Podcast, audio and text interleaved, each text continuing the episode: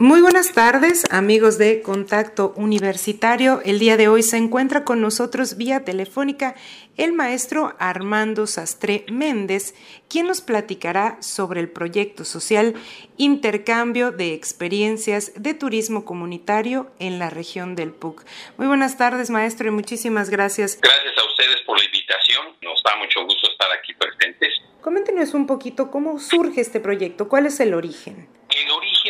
El proyecto nace de una iniciativa que ya viene venimos trabajando en la región del PUC desde el 2012, potencializar la oportunidad de desarrollar turismo en esa región, pero de desarrollar un turismo incluyente de las comunidades locales de ahí de esa región.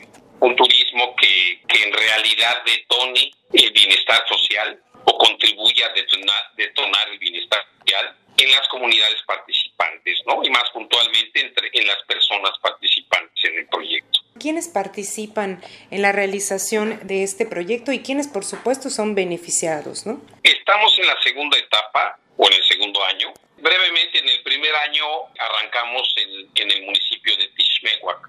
Es uno de los municipios considerados de alta, mar, alta marginalidad en la zona. Nos pidieron incluirlo en toda esta propuesta de desarrollo turístico. Entonces ahí hicimos unos diagnósticos y desarrollamos tres comités de turismo en, en, en tres, en tres eh, comunidades, en Chuchub, en Sisbik y en, y en Tishmehua. Desarrollamos unos comités para que ya la comunidad se pueda representar desde, desde, desde el turismo y bueno, forman parte ya del, de la comunidad de aprendizaje de toda esta iniciativa. Y ya para el segundo año decidimos, por las tendencias en cómo se tiene que presentar el turismo al mercado, vamos a decirlo así, para, para que sea una opción atractiva para un turismo determinado, segmentado, decidimos conformar, presentar la iniciativa en, en, en, en forma de red. En forma de red quiere decir aglutinar oferta de diferentes prestadores de servicios turísticos y esa aglutinación de oferta presentarla a los mercados de consumo y que eso pueda representar una opción mucho más atractiva para los consumidores finales. Esto es, va a ser más difícil que un, un turismo se acerque a la región exclusivamente a ver una comunidad, a que se acerque a la región a realizar un circuito donde va a observar ciertas comunidades y ciertos atractivos naturales y culturales y eso pueda representar pues una mayor estadía en la región y una y un mayor flujo turístico. Entonces la estrategia pues fue conformar esta red que es la que estamos construyendo en este segundo año. ¿Y esta red quiénes la conforman? Es decir, eh, participan estudiantes, participan algunas facultades, es un trabajo multidisciplinario. Cuéntame un poquito sobre ello. En la red tenemos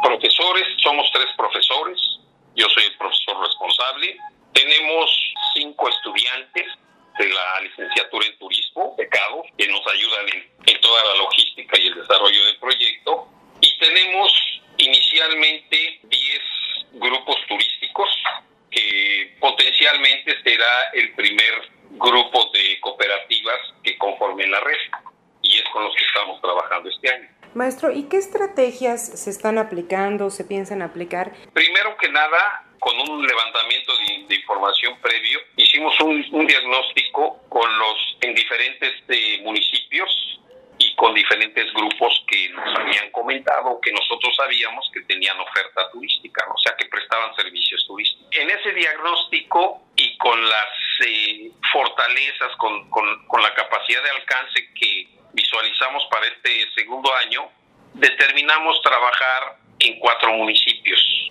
que son Tecash, Maní, Oscushcar y Tishmehuac. En esos cuatro municipios determinamos trabajar con 10 grupos en, en, en, una, en una primera, digamos, en un primer acercamiento de, de, de, grupos que, de, grupos de turismo que tienen oferta turística comunitaria que estaban interesados. Entonces estamos formando esa comunidad de aprendizaje, esa comunidad de turistera, vamos a decirlo así, que a la postre se convierta en una, en una, en una oferta articulada para introducirse a los mercados de consumo turísticos. ¿Y qué tipo de servicios turísticos brindan estos, estos municipios o estas comunidades, maestro? En realidad el turismo arranca con la localización y definición de atractivos naturales y culturales. Si estos existen, arrancamos el primer, el primer paso de, en potencia de desarrollar turismo. Después tiene que existir una planta turística, o sea, tienen que, que haber establecimientos que presten servicios al turista, como son hoteles, como son restaurantes, como son agencias, cómo es el transporte turístico, cómo son los grupos de guía. Toda esa infraestructura turística se para darle servicio propiamente al turismo. Entonces, una vez que se tiene, que en la zona PUC se tiene, hicimos el diagnóstico, o sea, hay atractivos naturales y culturales, hay planta turística. Después se checa que haya infraestructura, o sea, que haya caminos, que haya seguridad, que haya salud, o sea, instituciones de salud, obviamente todos los, digamos, supermercados y todos los, los otros establecimientos alternos que ayudan a que el turista eh, pueda transitar de manera óptima. Y al final encontramos la superestructura, que son esas instituciones públicas y privadas que hacen que el turismo opere, esa gran sombrilla, ¿no? Podemos empezar con la Organización Mundial del Turismo, o nos podemos meter a la, Secretaría de Turismo o a la Dirección del Turismo Municipal, y entonces también todo eso se va observando que la región lo contempla, y entonces se define que la región tiene vocación turística. Y es el caso de la región del PUC. El PUC le sumamos, tiene una, una reserva biocultural, una reserva natural, y obviamente tiene atractivos culturales, sitios arqueológicos, culturas vivas, pueblos coloniales, toda esa biocultura que también es muy interesante. De hecho, la reserva es biocultural del PUC, así la denominan. Todos esos sistemas de producción este, primarios, todas esas reacciones artesanales, o sea, de producción artesanal, y obviamente las culturas vivas, desde el lenguaje hasta la forma, la arquitectura, las casas tradicionales, los solares, la vestimenta, la gastronomía. Entonces todo eso integra la oferta. Y si la oferta se articula, o sea, si se integra de forma articulada, pues se puede competir de mejor manera en los mercados de consumo. Y eso es lo que hemos encontrado en la región de PUC, lo que hemos ido identificando, lo que hemos ido articulando.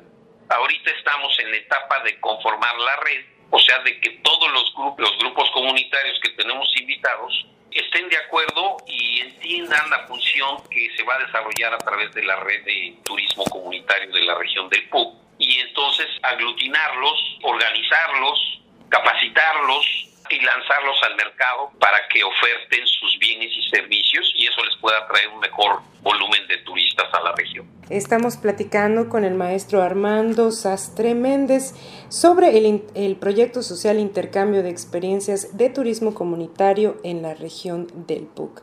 Maestro, y hasta el momento, ¿qué metas tienen planteadas y cuáles pues ya se alcanzaron en estos pues en estas etapas que ha, que ha cubierto este proyecto social? Bueno, en el primer año hicimos los comités de turismo, tres, en Tishmegua, que fue el pedimento que nos, que nos, que nos plantearon los financiadores, ¿no? Conjuntamente con, con la UADI. En este segundo año estamos conformando la red. La meta es tener una carta de intención de las cooperativas invitadas del interés de formar la red de turismo comunitario en la región de Cuba. Ese es nuestro objetivo de este segundo año. En este momento no la vamos a conformar legalmente por todas las implicaciones fiscales y jurídicas que representa, vamos a integrar la voluntad expresa de trabajar en ese sentido de los grupos de los grupos comunitarios que están invitados. Y a partir de ahí ya podemos ofertar los bienes y servicios de esa red. Y alternamente iremos trabajando con los grupos involucrados, los grupos de turismo involucrados, en su capacitación y su fortalecimiento en el manejo y la operación turística, para crear una personalidad propia de atención y de manejo turístico en la región de Cuba. En ese momento estamos ahorita. ¿Cómo ve y eh, cómo marcha el desarrollo del turismo en nuestra región? ¿Cómo lo han visto hasta el momento?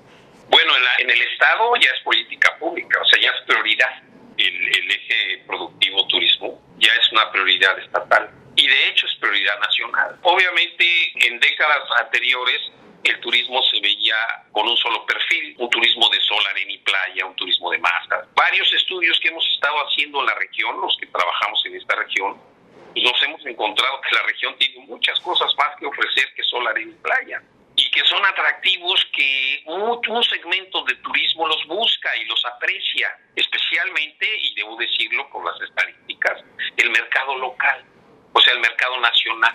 Ocho de cada diez turistas que visitan la PUC son, son nacionales. Y eso nos da una perspectiva y una oportunidad de construir oferta y de atraer ese mercado que quiere ir a una comunidad rústica, que quiere ir a un cenote, que quiere ir a, un bosque este, tropical a observar aves, que quiere ir a un sitio arqueológico, que quiere comer un platillo tradicional, que quiere eh, visitar una comunidad este, autóctona, una comunidad indígena para observar sus costumbres y su, y su día a día.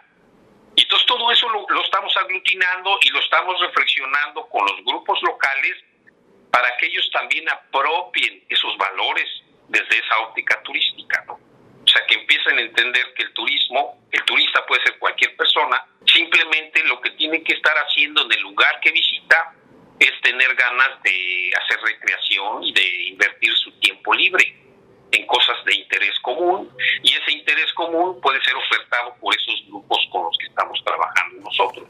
Maestro, algo que me quiera agregar sobre este, sobre este proyecto social que sea de, de importancia, de relevancia, que tal vez no le haya preguntado a usted. Sí, mira, es muy importante este, eh, cambiar un poco el chip de la visión que tenemos los mexicanos, porque nos hemos olvidado de que el turismo tiene que ser una actividad incluyente, incluyente de la población local, que traiga beneficios tangibles a los participantes locales. Hemos preocupado, nos hemos dedicado a sembrar turismo a lo largo del país de una manera muy excluyente. O sea, muy poco dinero que se genera en Cancún por la actividad turística se queda en Cancún y lo demuestran los índices de bienestar de Cancún. A 50 años de su, de su este, construcción del centro integralmente planeado de Cancún, pues los indicadores de bienestar son, están abajo de la media. La salud, la vivienda, la educación y la implementación están muy abajo de la media de lo que se proyectó en los 70 de Cancún. Entonces eso hay que revertirlo. Eso sí, no le da una visión de sostenibilidad y eso sí lo hace muy vulnerable la actividad turística. Nosotros intentamos, y para eso trabajamos, de revertir esa visión del desarrollo turístico. Y tiene que ver con los productos propios, con los atractivos naturales y culturales propios de la localidad que se visita y con la inclusión de los grupos locales, o sea, de la localidad, y los beneficios que el turismo va dejando. Si logramos eso, entonces sí vamos a incidir. Y en eso es en, lo que estamos trabajando, porque, bueno, yo tengo desde el 91 trabajando en el desarrollo del turismo en la península, entonces hay avances, hay retrocesos, hay, hay, hay amenazas, hay, hay riesgos, pero también algunas fortalezas que se han ido construyendo y que nos dan el ánimo de seguir adelante en este Maestro, le agradecemos mucho que estuviera con nosotros eh, el día de hoy hablando de este proyecto social tan importante para la universidad. Estuvimos platicando con el maestro Armando Sastre Méndez, uno de los profesores líderes de este proyecto social, intercambio de experiencias de turismo comunitario en la región del PUC. Muchas gracias, maestro, y obviamente estaremos muy al pendiente de cómo va evolucionando este proyecto social. muchas gracias por, por, por considerarnos, por invitarnos y estamos para servirles.